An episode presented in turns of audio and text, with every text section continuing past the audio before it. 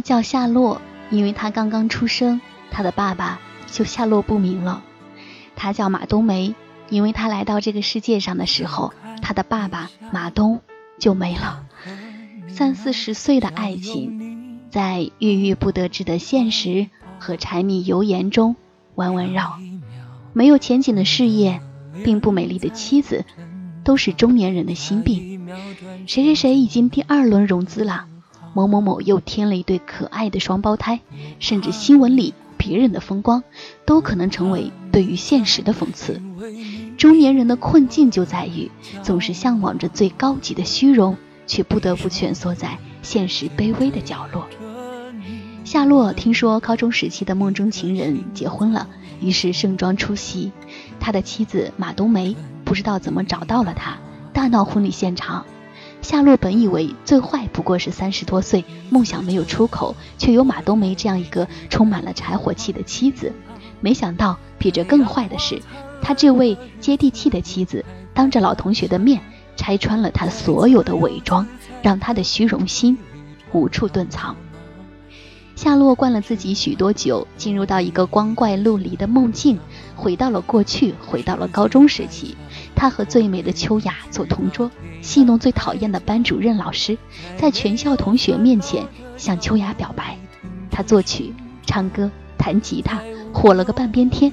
他的眼里没有马冬梅。夏洛觉得他是不会爱马冬梅的，脸盘大，身量宽，脾气暴，嗓门粗，正常的时候特别粘人，不正常的时候撒泼耍赖，走起路来像是骑着猪。除了是练标枪的好苗子，没有任何吸引人的地方，哪像人家秋雅，瓜子脸，柳叶眉，肤白貌美，我见犹怜，就连毁人不倦的校服。都能穿出贤淑的味道。娶妻就当娶秋雅吧，条顺有面儿。马冬梅，哼。夏洛如愿以偿，获得了巨大的世俗成功。他一无所成时，对于他的爱推推搡搡的秋雅，也终于来到了他的怀抱。直到有一天，他忽然记起那个像是鼻涕虫一样粘着他的马冬梅。那个听到他喜欢别人就不高兴的马冬梅，那个生怕他受委屈，甘愿跟着黑帮老大去小树林的马冬梅，已经成为别人的妻子，已经成了大明星的夏洛去找马冬梅，他端给她一碗他曾经十分嫌弃、抗拒的茴香打卤面，夏洛一下子百感交集，后来跑去找马冬梅的丈夫交涉，我把一切都给你。你把它还给我，好不好？有人说这一段看起来很假，怎么可能？以所有的名誉、财富、运气去换一个柴火妞？我想，如果一个人对你足够重要的时候，你也会这么做的。朱生豪先生说得好：“我们都是这世界无用的人，却都是对于彼此重要的人。”《大内密探黎明发》里。有一段让人印象深刻，阿发不受皇上重用，心情郁闷，和老婆吵架。刘嘉玲说：“你怎么知道我躲在桌下？”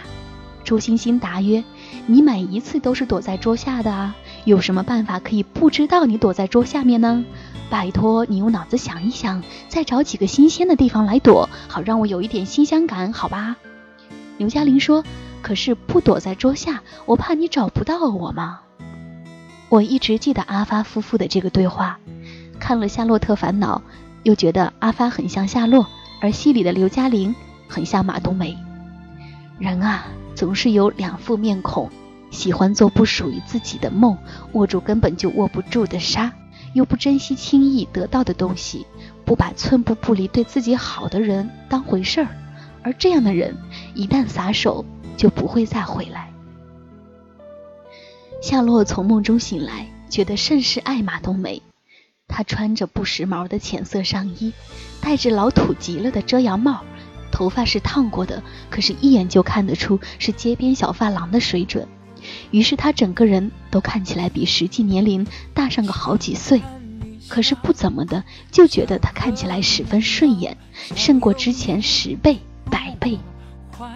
去过医院病房才知道健康的重要，到过穷困的地方才会了解当下的可贵，失去过转身离开的人，才会明白深情不及久伴。已经给了最好的生活，却还想出去漂泊，讨好不该讨好的人，演绎并不擅长的人生，是任性，更是人性。于是不去珍惜那些轻易拥有的东西，因为时常有一种当下的拥有即永恒的错觉，直到发现时间不住的流逝，过去的每一秒都已经找不回来，才追悔莫及。更不幸的是，不是每个人。都有时光倒流的机会，在阳光灿烂的日子里开怀大笑，在自由自在的空气里吵吵闹闹。你可知道我唯一的想要？世界还小，我陪你去到天涯海角，在没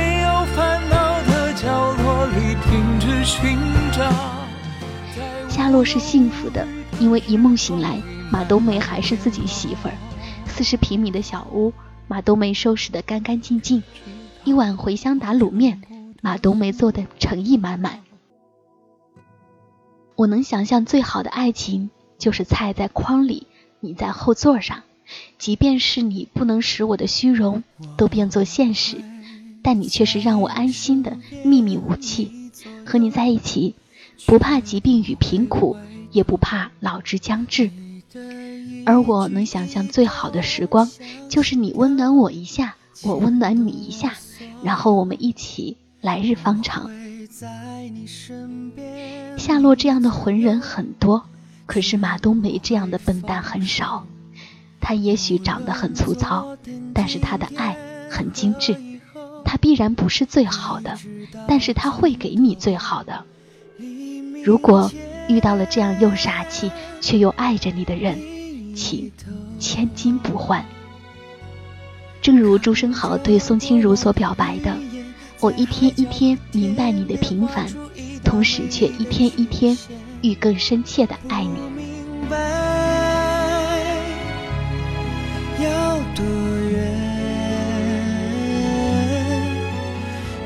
漂浮的时间。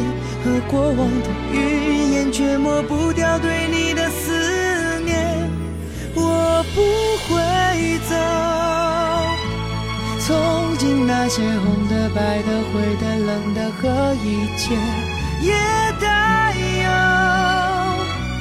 看着你被一片一片、一点一点的带走，不停留。想起那些每天每天每夜每日的守候，别回头，我还没走，我不会走。从今那些红的、白的、灰的、冷的和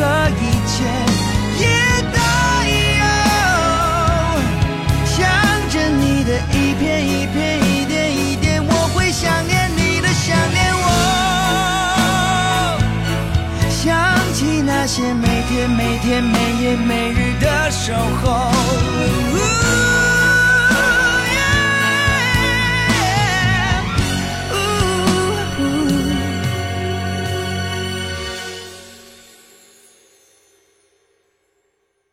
我会在你身边，你左右，绝不会放手。无论昨天、今天和以后，一直到尽头。